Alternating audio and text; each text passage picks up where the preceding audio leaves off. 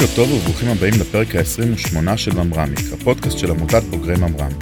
החלטנו להפיק את הפודקאסט הזה כדי לספר את הסיפור של הממר"מניקים. המרואיין שלנו היום בוגר קורס תכנות קנ"א, שירת בבסמ"ח, היה ראש צוות בפרויקט צייד צבא היבשה הדיגיטלי, ולאחר השחרור עבד בתעשייה, ייסד את חברת ציבי שנמכרה למטריקס, חברת כוח אדם, מנכ"ל ומייסד משותף של דוננזה שנמכרה גם היא, והיום מנכ"ל ומייסד משותף של הוא, מקווה שאומרים את זה נכון, לירן קוצר. היי. היי, בוקר טוב. מה העניינים? לירן, היי יוסי, מה קורה? היי רועי. מה קורה חברים? איך אתה? ואתה עם אה, אנרגיות היום? כן, ואתה? אני פה מוכן לזה.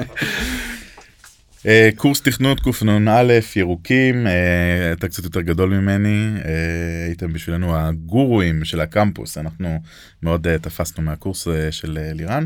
חשוב לציין שגם אה, מתי סימן היה איתך בקורס, נכון? נכון. ראיינו אותו לפני מספר פרקים. אה, זוכר את זה? זוכר בכלל קורס תכנות?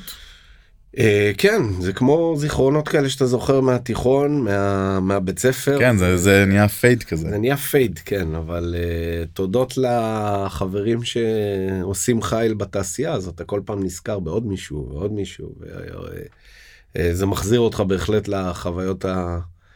הכיפיות והעוצמתיות שהיו בקורס, אז אה, כן, כן, בטח. איך קורס. תכנות אה, השפיע עליך? אמ, אני חושב שזה הכניס אותי לפריים. אמ, אני בעצם אתה יודע זה כמו כל דבר ב, במעבר הזה בין החיים של אה, תיכוניסט אה, פורע שעושה מה הוא רוצה. אה, פתאום לאיזושהי מסגרת יותר נוקשה ואני חושב שהקורס הזה לימד אותי אמ, מה זה אינטנסיביות, מה זה יכולת ריכוז, מה זה משמעת, אה, מה זה דידקטי, אוטודידקטיות. אה, אני חושב שהרבה דברים נכנסו שם. ואני חושב שזה גם היה פעם ראשונה כמו, שוב, כמו כל, כל קורס אה, צה"לי או כמו כל מסגרת צה"לית, שזה בעצם חיבר אותי להמון אנשים אה, ממקומות שונים, אה, מאזורים שונים, שפתאום אה, פתחו לי גם אה, את העיניים, את הראש, את החשיבה. אה, אין ספק שזה מיילסטון אה, בחיי. נשארת להדרכה בבסמ"ח? נכון. מה, למה בחרת להישאר אה, להדרכה? למה אתה בחרת? זה לא פייר, אני, אני המראיין. יהודי טוב, עונה על שאלה בשאלה, בסדר. למה בחרתי להישאר בבסמ"ח? אה, אני חושב שבתור חניך אתה רואה את, ה, את הפעילות הזאת של, אה, של הדרכה כמשהו מאוד מאוד inspiring. כן, בסך הכל אה, קבוצה של חבר'ה צעירים שמכשירים מאות מתכנתים שאחר כך מתפזרים בכל מיני יחידות, יש בזה אחריות, זה בחוויה שלי כחניך, זה הרגיש כמו אה, מערך. מערך של אנשים שהם סופר סופר סופר פרפקציוניסטים, יודעים מה הם עושים, והיה בא לי להיות חלק מהקבוצה הזאת וללמוד ממנה. זאת אומרת, לפני, תמיד אמרתי לעצמי, בקריירה אני תמיד יוכל לתכנת.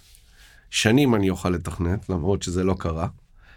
אה, אבל אה, להשתלב בכזה דבר, אה, שעושה משהו כל כך, כל כך שונה וכל כך חשוב, כנראה הרבה הזדמנויות לא היו, ואני שמח על ההחלטה הזאת. אני, אני רציתי להשפיע. אני רציתי, חשבתי שזה יהיה נקודת השפעה טובה, ו... כן. ובגלל זה הלכתי על זה. כן, לא, אבל זה נתן, אה, זה נתן המון, אה, המון אספקטים שאני משתמש בהם עד היום. אה, אתה יודע, כל הנושא של אחריות, של כן. להיות קרוב לאנשים, להבין אנשים. גם היכולת להעביר מסר, לעמוד מול קהל, זה גם דברים שמתי אמר נניח בפרק איתו, שעד היום שהוא נדרש להציג משהו ולעמוד מול קהל, זה כאילו בשבילו הרבה יותר טבעי מאשר יזמים אחרים שאין להם רקע הדרכתי ו- ומאוד לחוצים, הם מתרגשים לפני, אה, לפני פיץ' או לפני איזשהו אירוע שהם צריכים להציג בו. לחלוטין, אני זוכר שגם די מהר נזרקנו למים, אני זוכר שאפילו בפעם הראשונה שנכנסתי, אה, התעקשתי ונתנו לי להיכנס לאיזה שיעור, אני חושב שזה היה ב-C++, ונכנסתי, והאמת שלא הבנתי מה זה להיות מוכן עוד לשיעור. כן. לשיעור כשאתה עומד מול אה, 80 חבר'ה לא פחות חכמים ממך. ופתאום התחלתי להיות מופגז בשאלות, ואיבדתי את הצפון ואת הדרום, ואז הבנתי, אוקיי, זה, זה לא לעלות ולתת שואו, זה כן. לתת שואו עם המון המון ידע ולדעת להקנות אותו לאנשים שצמאים לידע וגם לא יוותרו לך אם אתה לא יודע משהו. ואני חושב שהדבר הזה כן, הוא ליווה אותי והוא הוא לימד אותי כמו שאתה אומר, מה זה אומר בכלל להעביר, להעביר חומר, להעביר מסר, זה, זה דברים שהם מאוד חשובים. וגם החברים משם ליוו אותך אחר כך הלאה. בדרך המקצועית. אה, כן, אשתי השנייה עד היום איתי, עמי דודו, אה, שבאמת אה, שמה למעשה נפגשנו כשני מדריכים יחסית צעירים. אה, ומאז עד היום אנחנו הולכים אה, כברת דרך, ומעבר לזה יש לי חברים, קבוצה של חברים הכי טובים שלי למעשה הם אה, בוגרי בסמך. כן, זה היה מקום מאוד אינטנסיבי. אה, ונוצרו שם אה, חברויות מאוד חשוב להגיד שאז לא היו מגבלות של שעות עבודה, זה היה סביב השעון אה, בערך. יש מגבלות? כן, בטח. אני חושב שאז היה פעם שיא, אני חושב שאני אז אה, ניסיתי לשבור את השיא, אבל עמדתי ב-46 שעות ללא שינה, נחשבתי יחסית, אני שהיו אני לא מצליח, אני אני לא קרוב לזה כל אפילו. מיני כן. דברים כאלה הזויים. אז היום אתה אומר זה כבר... לא, היום לדעתי חייבים, עוד כשאני הייתי ראש מדור בבסמך, היה מגבלה שאם אתה רוצה להישאר אחרי 11 בלילה, אתה צריך לבקש אישור מה- מראש המדור. וואלה. אבל אנחנו, אה, אני זוכר, ואני ואני ורון שהיינו סוגרים בשתיים, אה, אתה לא הייתה open space לפעמים. כן. לא היה, גם לא היה לאן ללכת בו. נכון, לא היה- מה תעשה? לא היה פאבים בגבעתיים בתקופה הזו. זה נכון. ואחרי בסמך קורס קצינים, אחרי בסמך קורס קצינים גם אה, חוויה אה, מעניינת כי שם באמת אם דיברנו על אה, לפגוש אנשים שונים אז עוד בסביבה הממרמניקית זה עדיין יש בזה איזושהי הומוגניות נכון. אה, ואז אתה מגיע לקורס קצינים ובכלל נפתחות לך עיניים ו- ואני מאוד אוהב אנשים אוהב כל מיני זוויות כל מיני סוגי אנשים וזה באמת היה חוויה אדירה פתאום לראות כל כך הרבה אנשים מכל מיני מקומות ולעבור איתם קורס כל כך אינטנסיבי אז בהחלט. uh, גם כמשהו שזכור לי מאוד לטובה. אה, כן, ואחרי קורס קצינים אה, עברתי ל, ליחידת שוב, אני שוב לא, לא זוכר, לא כן. בטוח איך קוראים לזה היום, אבל אני חושב שהיום זה תחת מצפן, אה, אבל כן. ושם נפלה בזכותי להיות uh, תחת uh, מפקד uh, דוקטור אמיר עוזיאל, אני לא יודע אם uh, היה סגן ראש מפת אחרי הצבא, uh, בן אדם מאוד מוכשר שגם למדתי ממנו המון כלים uh, ניהוליים וארגוניים ואיך מסתכלים על הפרט. Uh, בן אדם מפקד שהיה לו יכולת הסתכלות על הפרט ברמה מאוד מאוד גבוהה. Uh, היום כל הסטארט-אפים, כל חברות ההייטק, הרי כולנו מדברים על מה שנקרא הסתכלות על העובד הבודד. בצבא זה יותר קשה, כי יש לך פחות אמצעים לעשות את זה, אז זה גם לא היה איזה משהו שהוא היה כל כך אפטרנדי, אני חושב שהפעם הראשונה שמישהו לימד אותי מה המשמעות של uh, uh, טים וולפר וכל הדבר הזה, זה היה אמיר. Uh, כן, ושם אחרי איזה שנה וחצי כקצין uh, נשלחתי למשימה מאוד מעניינת של להשתלב בתוך אלביט בפרויקט שנקרא פרויקט צייד. uh, שגם, שוב, אני חושב על עצמי, הייתי בחור בן 22, 23, כן. ופתאום אתה מקבל צוות uh, של 40 מהנדסים שאתה בשיתוף עם התעשייה ו... אה, מדהים, זאת אומרת האחריות הזאת והיכולת לנגוע בכאלה דברים בגיל כל כך צעיר זה היה פשוט חוויה אה, מדהימה ואני שמח שפרויקט צעד שבאמת נבנה בתנאים אחרים ממה שיש היום, עד היום הוא בעצם פרויקט דגל כן. בצבא.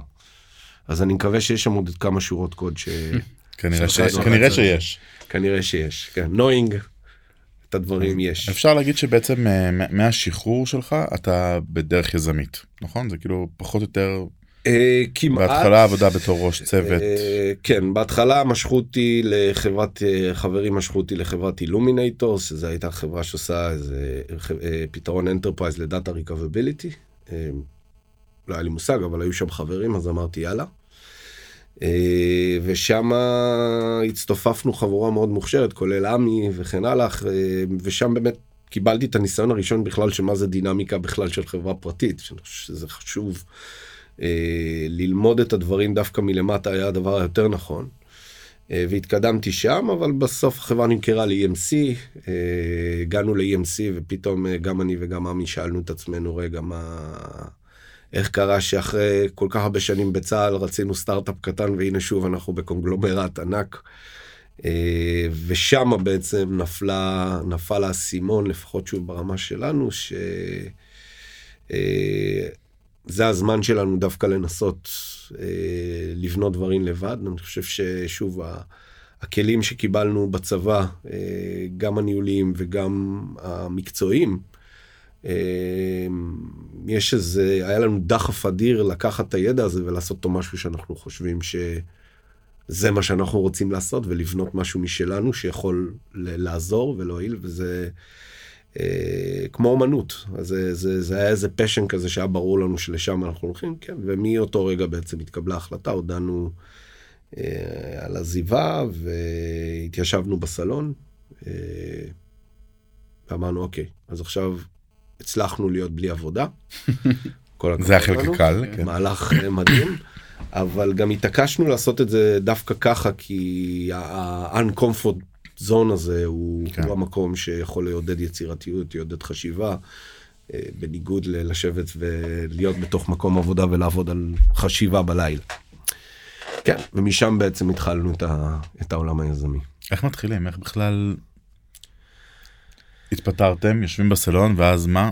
פותחים דף עם רשימה של רעיונות אה, מה עושים? לא, אז היה לנו כל מיני כיוונים, אי אפשר להגיד שהגענו לזה, זה גם תקופה קצת שונה הייתה, זאת אומרת, מבחינת העולם ואיפה שהוא היה, ומה זה אומר בכלל להקים סטארט-אפ, היום אפשר להקים סטארט-אפ, אה, זאת אומרת, פעם תחשבו על זה, היה צריך אה, לחשוב כחלק מעלויות הקמת הסטארט-אפ על חוות שרתים. אוקיי, כאילו על, נכון. על כל מיני דברים שהיום סטארט-אפיסט בכלל זה לא עולה לו במערכת הדברים שהוא חושב עליהם. אז היה דברים, אה, אה, אה, היה לנו כל מיני רעיונות, אבל אנחנו דווקא, דווקא בגלל שעוד לא היינו סגורים ב-100% על מה יהיה הסטארט-אפ, אז החלטנו דווקא לפצל סיכונים, היינו קבוצה של ארבעה אנשים, כולם אגב מבסמך, גיל פל ודניאל חלבי, ובסוף החלטנו שמה שחשוב כרגע זה לבנות, וללמוד מה זה לבנות ביזנס. אה, ופיצלנו, בעצם לקחנו את העובדה שאנחנו בסמכניקים עם המון המון קשרים בתעשייה ואמרנו אוקיי בוא ננצל לפחות את הדבר הזה אה, כי יש היום קושי של חברות הייטק לגייס עובדים חברות ההשמה אז בתקופה היא לא היו החברות ה- ה- ה- שיודעות לתת מענה ממש טוב במיוחד לתעשיית הסטארט-אפים והלכנו אמרנו הנה הזדמנות עסקית יש פה איזה וויד. בוא אנחנו ננגיש את הנטוורק שלנו לקהילת הסטארט-אפים שגם שם אנחנו מאוד מקושרים. ומזה נולדה חברת השמה. בעצם אה, ביקשתי מאשתי שאז אה, אה, ניהלה גיוס בחברת, הייתה מנהלת צוות בחברת אסקיולינק, היא עברה אלינו, נתנה את כל הידע המקצועי, ובככה התחלנו, פשוט בנינו חברה מהסלון שנקראת סיבי. ובמקביל עבדנו על סטארט-אפ, אבל ידענו שאנחנו מת, מתקדמים, בונים עסק, מבינים מה זה. אז בעצם הפעילות של סיבי מימנה אתכם בזמן שעבדתם על הסטארט-אפ, זה היה... כן, למרות שלא בנינו אותה בהקשר שתממן אותנו אבל uh, הפעילות של סיבי די מהר נהייתה פעילות uh, רווחית mm-hmm. שגם באמת נתנה לנו איזשהו מימון אבל היא גם לימדה אותנו הרבה דברים על מה זה להקים עסק שזה באמת היה עזר לנו uh, לחלוטין. כן ובמקביל בעצם הגענו לעולם לסטארט-אפ שאני חושב שהיום הוא אגב הוא היה הרבה יותר רלוונטי אמ, שבעצם אמר אוקיי האינטרנט לוקח את האנשים לעבודה מהבית אה, ואנחנו רוצים לייצר איזשהו one אקוסיסטם שמאפשר לאנשים למצוא את כל מה שהם יכולים לעשות בעבודה מהבית מצד אחד ולנהל להם את איך הם עובדים מהבית החל מאיך שהם שולחים חשבוניות לאיך שהם עובדים זה בעצם איזה נקרא לזה סאס כי זה לא עוד לא היה את הטרם הזה אבל בעצם. תחשבו על זה שזה סביבת עבודה לעובד מהבית, כן? שהיום זה יכול להישמע הרבה יותר רלוונטי, נכון? כן, הקדמתם את זמנכם אה, לגמרי. הקדמנו את זמננו, זה היה אגב שירות אה, לא רע בכלל, זאת אומרת הוא שירת אה, כמיליון וחצי פרילנסרים בחודש, גייסנו כסף אה, ממשקיעים אה, ריספקטפול, אריק שמיט, הקרן שלו של אה, זה, יוסי ורדיה זה שבזמנו היה אה, אה, מושיע סטארט-אפים. אמ, אבל בסוף אמ, אחרי שלוש וחצי שנים של עבודה אמ, הבעיה הייתה במודל העסקי כי המטרה הייתה באמת לקחת כסף מאותם חבר'ה על שימוש בשירות אבל הם עבדו יותר כמו קונסיומר פחות כמו עסקים ובמטריקות זה לא עבד ובעצם מה שעשינו באותו רגע הבנו שאנחנו צריכים למכור את החברה כי להגדיל אותה יצריך אה, זמן ומשאבים שלא חשבנו שהם נכונים לתקופה ההיא, ומי שקנה אותנו זה חברה אוסטרלית בשם freelancer.com שרצתה להיכנס לתחום וקנתה את זה, ועד היום הם באמת אה, משתמשים בתוצרים האלה ומנגישים את השירות. זה היה משהו טכנולוגי כמו רנט קודר, או שזה היה פתוח לכל מיני סוגי אה, מקצועות? לכל הסוגי מקצועות אוקיי, שאתה זה יכול, די- אה, הכל. כן. אז ה gig economy של, של היום. בדיוק. אה, זה ה gig economy של היום בתש... ב... בעולם אחר. הגלגול לגמרי, הזה, כן. אוקיי. תגיד? ה- אני דווקא לפני אה, המכירה, אוקיי. כלומר בעצם המעבר הזה, הרגע הזה שאתה, שאתה מסיים פעילות, אגב, אני לא חושב שזה משנה, זה משנה מן הסתם אם זה אקזיט או סגירה, כן, אבל הרגע הזה שאתה בעצם אומר, טוב, זהו, סיימתי את הפעילות הזו, ניתקתי את המגע, ו, אה, ואז אתם ממשיכים לעוד פעילות. אתה יכול לדבר על, ה, על הרגע הזה? כי נוצר ואקום מסוים, נוצר, אה, כאילו זה קשה עוד פעם להתחיל מחדש, עוד פעם להתניע אה, פעילות. אתם גם מכרתם את אה, הזכרנו את זה, לא יודע בעצם אם אמרתי את זה בפתיחה, מכרתם את ציבי למטריקס, נכון. אז גם פתאום היה איזשהו שלב שהיית נקי מכל הדברים. לא, אז קודם כל זו שאלה מצוינת ש... אה, אני חושב שהחוויה הזאת של לסגור סטארט-אפ, קודם כל היא חוויה טראומטית. פה בכלל שאלה. אה, ומי, שחו... ומי שאומר לא, אז הוא, הוא פשוט לא כן. יש שלב של אבל. כן, סך הכל אתה, זה פרויקט שאתה מקדיש את כל נשמתך אליו, אתה קם בבוקר עם ה... איתו והולך לישון בלילה איתו, ופתאום הוא איננו. אז להגיד שזה לא עושה כלום לבן אדם זה פשוט שקר. אה, או התעלמות. אה, אצלי בחוויה, אצלנו בחוויה, זו הייתה חוויה קצת שונה, כי אף פעם לא היה לנו את הפאוזה. זאת אומרת, גם, בת- זאת אומרת, הרעיון של וו נוצר למעשה מתוך ההסתכלות על סיבי. ולכן גם כבר עוד לפני המכירה של סיבי, אנחנו כבר התחלנו לעבוד על הפרויקט של וו. אה, ולכן בחוויה שלי לא הייתה תקופת ההתאבלות. אה, אבל זה לא אומר שזה לא היה עצוב וקשה ופשוט, אתה יודע, הדינמיקה לקחה אותנו למקום שפשוט המשכנו הלאה. עכשיו, בהקשר של להקים משהו מחדש, האם זה מתיש? אה, בחוויה שלי התשובה היא לא. כי אני חושב שלהפך, כל פעם שאתה בא להקים משהו חדש ואתה צובר יותר ניסיון, ההקמה הופכת להיות יותר פשוטה.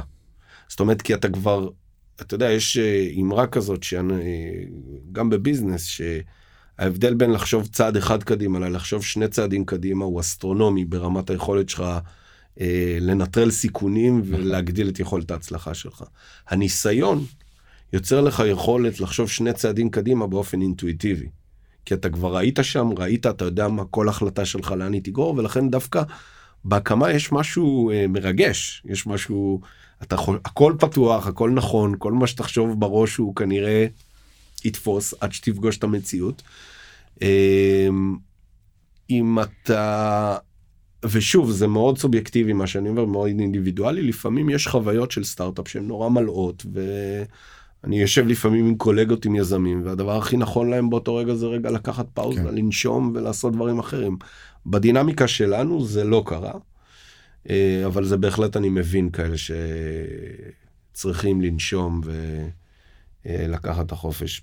פעם אה, עדן שוחט אה, מאלף אה, כתב איזה פוסט מצחיק, הוא אמר, אה, סטארט-אפים זה מאוד דומה ליאכטות, אתה נהנה כשאתה קונה אותם, אתה נהנה כשאתה מוכר אותם, וכל האמצע אתה רק מקלל את עצמך למה עשית את זה.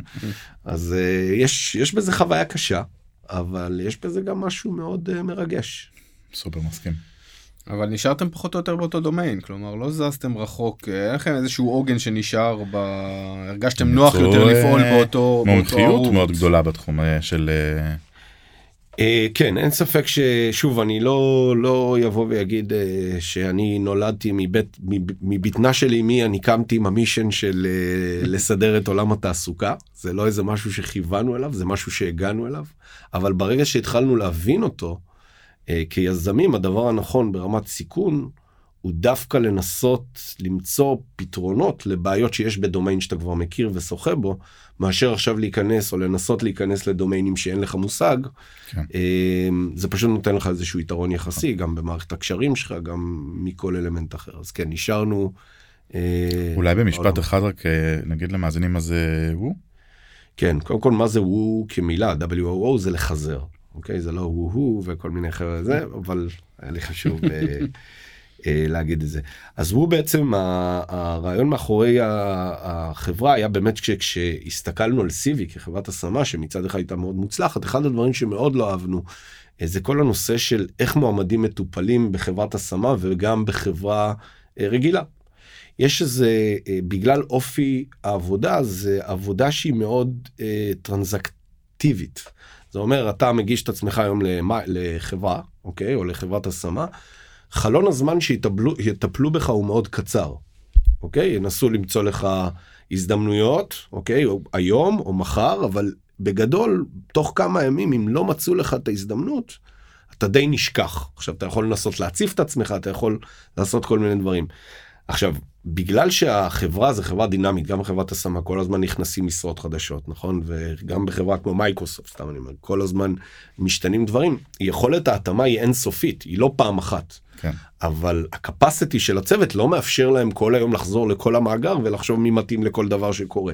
אז נוצר מצב של אה, אה, ניצול מאוד מאוד בעייתי של מאגר המועמדים שהוא בעצם הדבר הכי חשוב שאני, אה, שיש בגוף recruiting נכון זה המועמדים.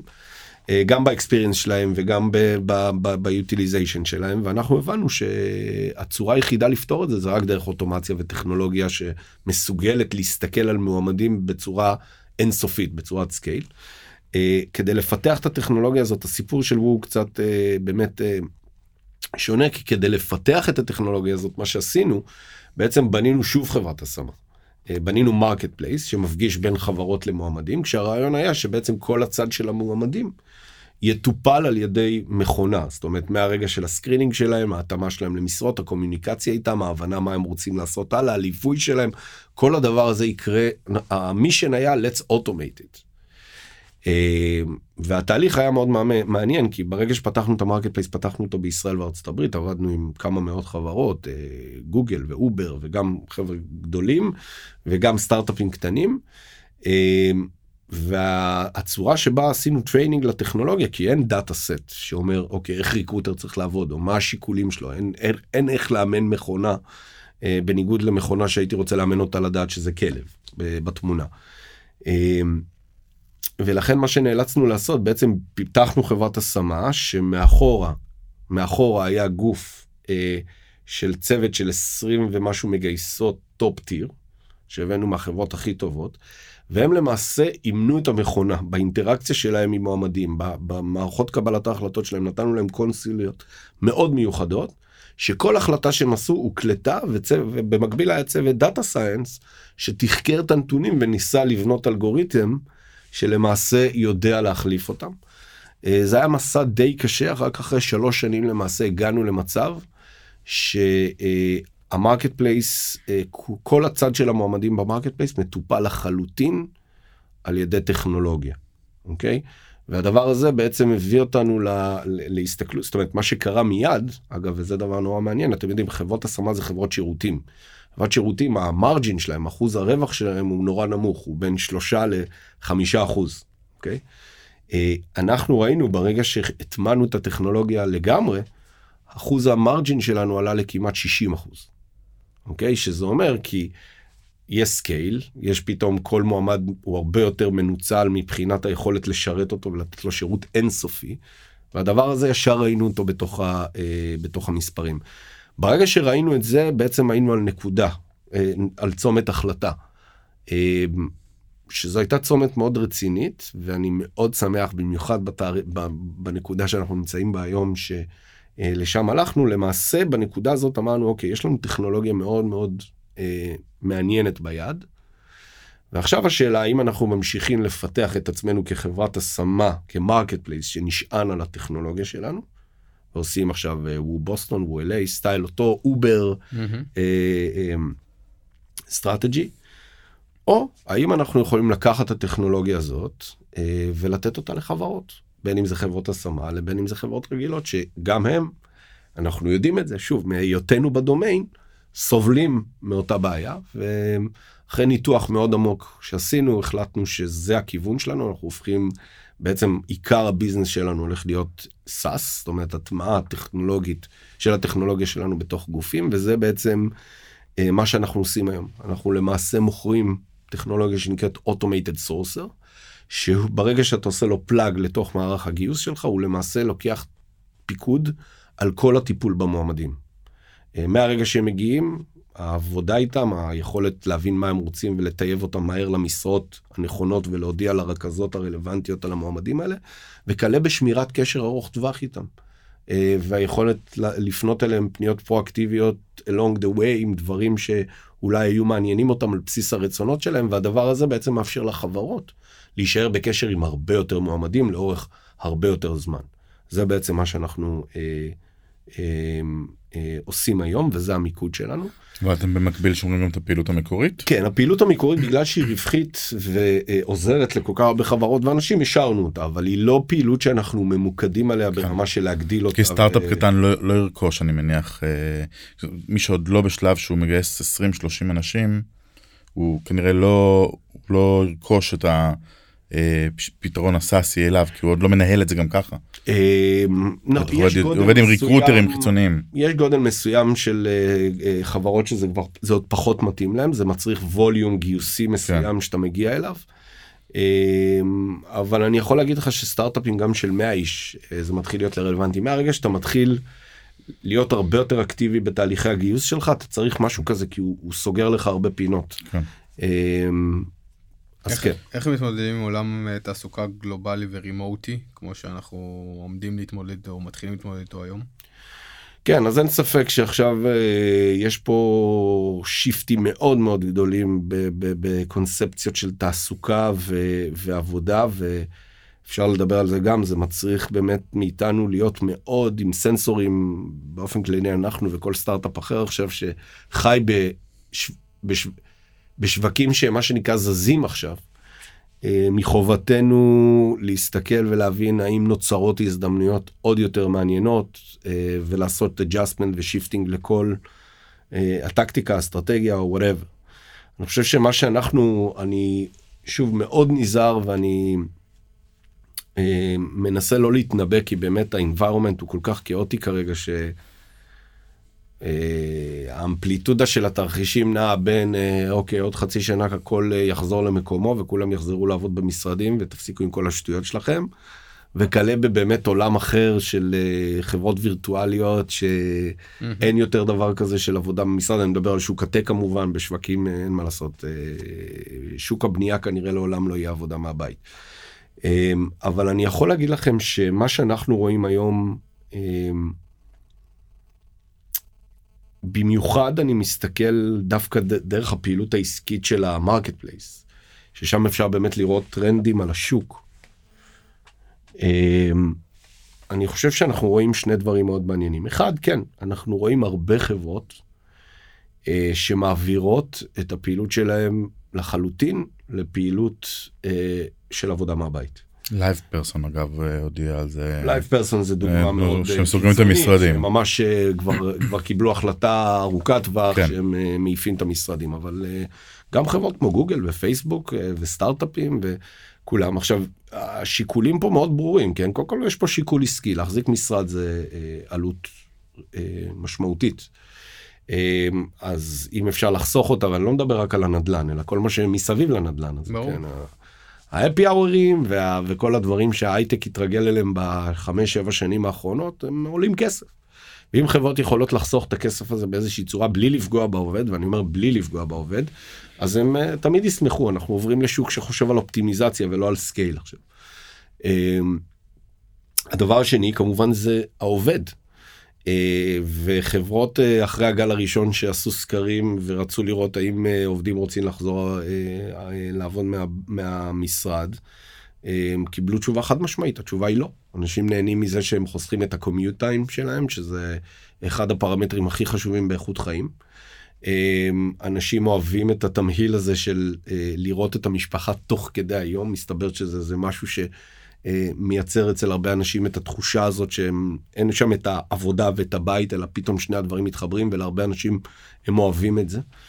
אה, ויש והפרודקטיביות שזה שאלה עדיין שאני שם אותה בסימן שאלה כרגע נראה שפרודקטיביות לא נפגעת. עכשיו פרודקטיביות לא נפגעת אני תמיד גם רק פשוט שם את זה כעוד אה, אה, כוכבית שאומר בתקופה כזאת שאנשים נאבקים על מקום העבודה שלהם.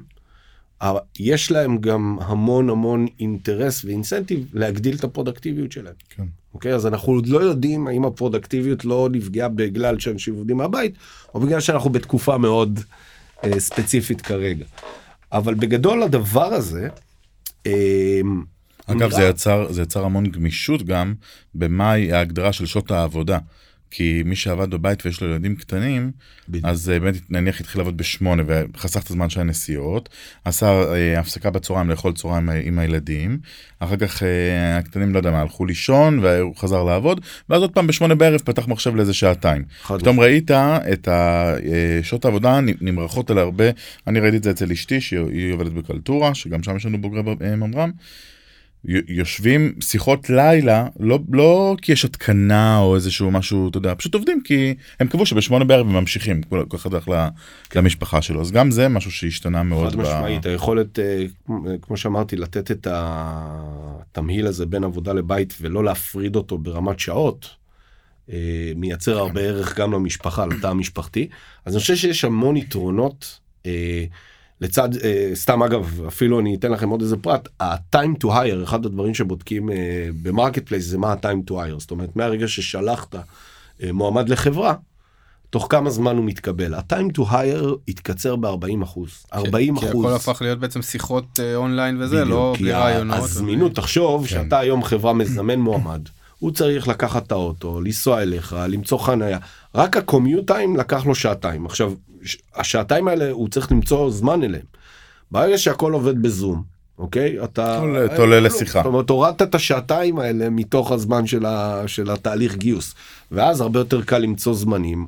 אה, וזה הנה, הנה דוגמה לתהליך שהתייעל, אוקיי? הוא- גם נועה אגב בפרק הקודם דיברה על זה שבעצם אה, היכולת לתאם היום פגישות בכלל בצורה גלובלית אנשים שפעם היו טסים מלא ולא זמינים כולם עכשיו מאוד זמינים אתה יכול לעשות פגישות מעכשיו לעכשיו אה, הרבה יותר בקלות אז זה נראה לי חונה באותה קטגוריה. הדבר אבל אם אני שם עכשיו רגע את הדברים שצריך רגע לשים לב אליהם אה, אני אני חושב שלכל דבר יש אה, פתרון אבל או, או הש- השוק יעשה את שלו אבל אני חושב שברמת המיקרו אחד הדברים שצריך להסתכל עליהם זה באמת איך מייצרים וזה אני יודע שיש גם כמה סטארט-אפים שפועלים בתחום ויש גם כמה פתרונות מאוד מעניינים של איך מייצרים דינמיקה משרדית איך איך עדיין העובד האינדיבידואל מרגיש שיש חברה מאחוריו איך פעם אם היית נכנס למשרד של אה, יוסי ואומר לו יוסי בוא רגע ומביא את ה product מושך אותו באוזן מהצד השני ותוך דקה אתם מנהלים שיחה במסדרון היום אין את זה אבל יש הרבה צורות לעשות את זה. זאת אומרת אני סתם אה,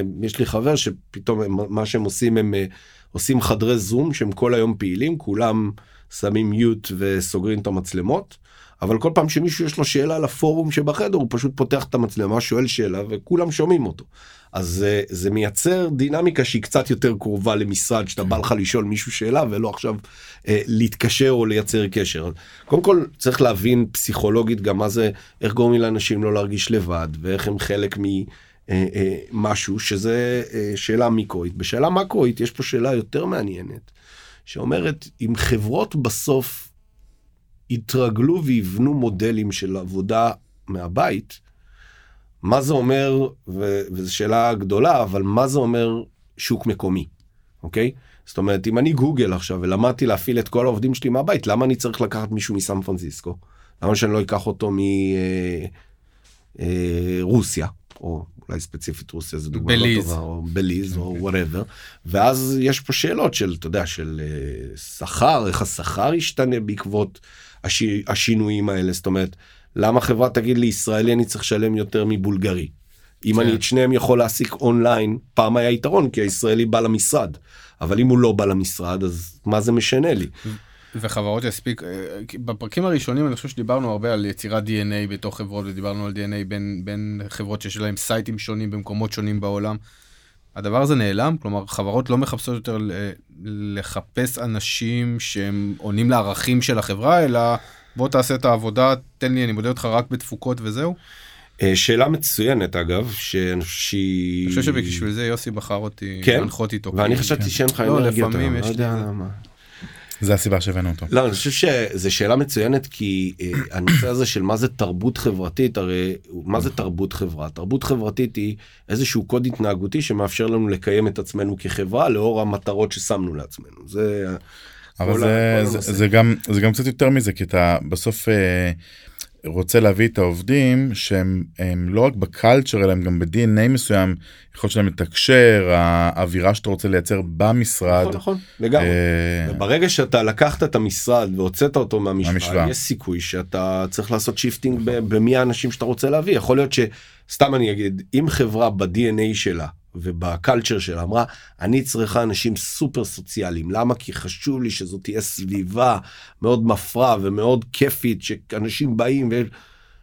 יכול להיות שבעוד שנתיים שהם כבר התרגלו לעבודה מהבית, החשיבה שלהם על האם אנחנו צריכים פה טיפוסים סוציאליים ילכו דווקא 180 מעלות הפוך, נכון. לאנשים שיותר יכולים לעבוד במצב של, של לבד. יש אגב אני, אני אישית מכיר חברות כבר שעובדות בפורמט הזה מלכתחילה מ, מיום הקמתם שאנשים פזורים בכל העולם ו, ועובדים מהבית ולא היה משרדים אה, אני חושב שהתפיסה בייסקמפי החברה. כן אז, אז התפיסה כאילו בעצם באה ואמרה למה אני צריך להתפשר על האיכות של האנשים שלי רק כי אני הגבלתי את עצמי למדינה מסוימת. אם אני עכשיו יכול להעסיק את התוכניתן Python הכי טוב שיש בעולם מרוסיה ואת האיש database הכי טוב אה, שיש בעולם שהוא כרגע ספציפית באנגליה ואת האיש product הכי טוב בעולם שהוא כרגע בניו יורק למה שאני לא אעסיק אותם אני יכול להקים חברת מופת בצורה הזו ו- ולחבר את האנשים בלי להגביל את עצמי גלובלית. נכון. לכולם יש אינטרנט מהיר. וזה, ואז תחשוב על מה אתה על, על מה זה אומר מבחינת רמות שכר אז למה נכון. שתשלם להוא יותר מההוא ולהוא פחות מההוא אבל מצד שני בכל מדינה יש את ה-cost of living ויש דברים אחרים וזה מצחיק אפילו פייסבוק למשל אמרה עכשיו אין לי בעיה שתעבדו מהבית אבל מי שיוצא מסן פרנסיסקו אנחנו משנים לו שכר עכשיו סבבה אבל איך הם זאת אומרת סבבה אוקיי, אבל לא סבבה. סבבה אבל לא סבבה בדיוק כאילו מה זה למה כאילו ואגב ההחלטה של פייסבוק גם הגיונית כי ה-cost of living בסן פרנסיסקו הוא שונה מאם אתה עכשיו עובר לעבוד במידווסט לא יודע או כן. במקומות כאלה. מצד שני זה זה קצת מוזר שהחברה משנה לך את החוזה על בסיס איפה אתה גר כי אף פעם היא לא התנתה את זה באיפה אתה גר. אז יש פה המון המון שיפטים שיקרו גם ברמת איך נראה השכר של עובד. יש אתם יודעים ריד הופמן למשל היזם של אה, לינקדאין הוא כותב הרבה ספרים על עולם העבודה החדש ותמיד הם היו נראים מאוד מהפכניים עכשיו הם נראים מאוד הגיוניים אבל אחד הדברים שהוא מדבר עליהם באמת זה אה, הנושא הזה שאנשים יותר לא יבואו להיות עובדים בחברה אלא באמת שוק הפול טיים אמפלואיז ילך יהיה ויותר ויותר שוק של פרילנסרים בארצות הברית אגב המגמה הזאת היא. היא קורית גם עוד לפני הקורונה, היא, זאת אומרת היום 50% כמעט מהמועסקים בארצות הברית הם פרילנסרים, הם עצמאים. וואלה. אה, בישראל זו מדינה שהיא פחות, היא יותר סוציאליסטית, היא פחות שם, אבל בגדול תחשבו על זה, אם אני יכול לעבוד עם, מהבית, זאת אומרת, מה שיוסי אמר, אם חברה יכולה לעבוד עם כל עובד, אז עובד יכול לעבוד עם כל, כל חברה. חברה. ואז מתחיל, תתחיל שאלה של האם אני חייב לשים full time את עצמי ב one company, או שאני יכול לקחת משימות. כן? האם חברה יכולה לפרק את הצרכים שלה למשימות ולעבוד ממש כמו אני cloud? צריך שירות של איש product. עכשיו. ולאפיין לי איזשהו feature וזהו. עכשיו, זה באמת אה, אגב זה דברים מאוד זה באמת אה, עולם אחר. והם נראים כאילו לא הגיוניים אבל אם תחשבו על כל איך שאנחנו עושים שיפטים משרתים שלנו לשרתים ב cloud אז גם בעובדים יש משהו ב, ב, ב, בעובדה הזאת שהכל יהיה שם בחוץ הוא יהיה ב cloud. בדיוק workforce cloud וזה כמובן יצריך מטכנולוגיות כמו שלנו להשתנות ו- ולהבין מה זה אומר אה, לעשות כי אתה. לא עושה recruiting לחברה אתה עושה recruiting לצורך העניין ל task. אה, נכון. אני מגדיר מה בדיוק אני צריך ותמצא את הבן אדם שיודע לעשות לי את הכי טוב את זה. נכון או שאפילו זה זה כיוון אחד או אבל לכיוון שני אם פתאום עכשיו חברות אומרות אוקיי אני בעבודה מהבית למעשה הן יכולות לגייס כל עובד בעולם. איך נראה matching ב- ב- ב- במאגרים כאלה.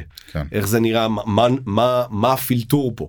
זאת אומרת כי כי זה פתאום פותח אה, מערכות שיקולים אחרות לגמרי. אז הדברים האלה אנחנו עוקבים אחריהם אנחנו לא פזיזים כי אנחנו אה, חושבים שיש סיכוי שזה ייקח איזה שנה שנתיים עד שנגיע לשם. כרגע העולם נאבק בלנסות לחזור לשגרה שהוא מכיר אבל כל פעם הקורונה נותנת לנו איזה בעיטה אחורה ואומרת לנו תחשבו מסלול מחדש ואנחנו עוד פעם מנסים לצאת ועוד פעם נקבל בעיטה עד שנחשב מסלול מחדש. אבל השאלה כמה זמן זה ייקח ומה כן. זה המסלול הזה. אה, הוא שאלה שהיא כן. מאוד מעניינת אבל עוד לא אני לא יכול לראות clear אה, line לאן זה הולך. בנימה זו אנחנו עוברים לשאלון, אנחנו ממש לפני סיום. אה, מספר שאלות שאנחנו שואלים כל אה, אה, מרואיין שלנו ככה, כי יוסי נורא מתעניין פשוט ב... האם אתה משתמש באנדרואיד או, ב... או באייפון. קדימה, אז תתחיל בשאלה. אז אה, זו השאלה. השאלה הראשונה. הנה, רואים. אנדרואיד או אייפון? אייפון, חד משמעית. חד משמעית. תרשום. עברת את המבחן של יוסי. אפליקציה שאתה הכי אוהב להשתמש בה? הכי משתמש בה או הכי אוהב להשתמש בה? קח את זה לאן שאתה רוצה. הכי משתמש בה זה וואטסאפ, אה, לצערי. והכי אוהב להשתמש בה. הכי אוהב. להשתמש בה? וואטסאפ. לא, וואטסאפ אבל אני הכי שונא להשתמש בה אגב. אוקיי. היא הורסת את חיינו. אה, האפליקציה שאני הכי אוהב להשתמש בה? ספוטיפיי. אחלה, אחלה תשובה. נכון. מקורי מאוד, עוד לא היה לנו כזה. נכון. אה, מה זה ממר"ם בשבילך? מרכז מחשבים, איך זה? רישום ממוכן. רישום. מה זה ממר"ם בשבילי? זה... זה בית ספר של... ש- בית ספר. זה היה בית ספר אה, ש- להרבה דברים בחיים. עם המון חברים, עם המון דברים. מקום שטוב שהייתי בו? אחרת לא הייתי פוגש אנשים כמוכם, ואז מה היה קורה? חד משמעית. לירן. קוציה, תודה רבה. תודה רבה. תודה רבה, לירן. תודה רבה, רועי. ביי יוסי. שיהיה אחלה יום.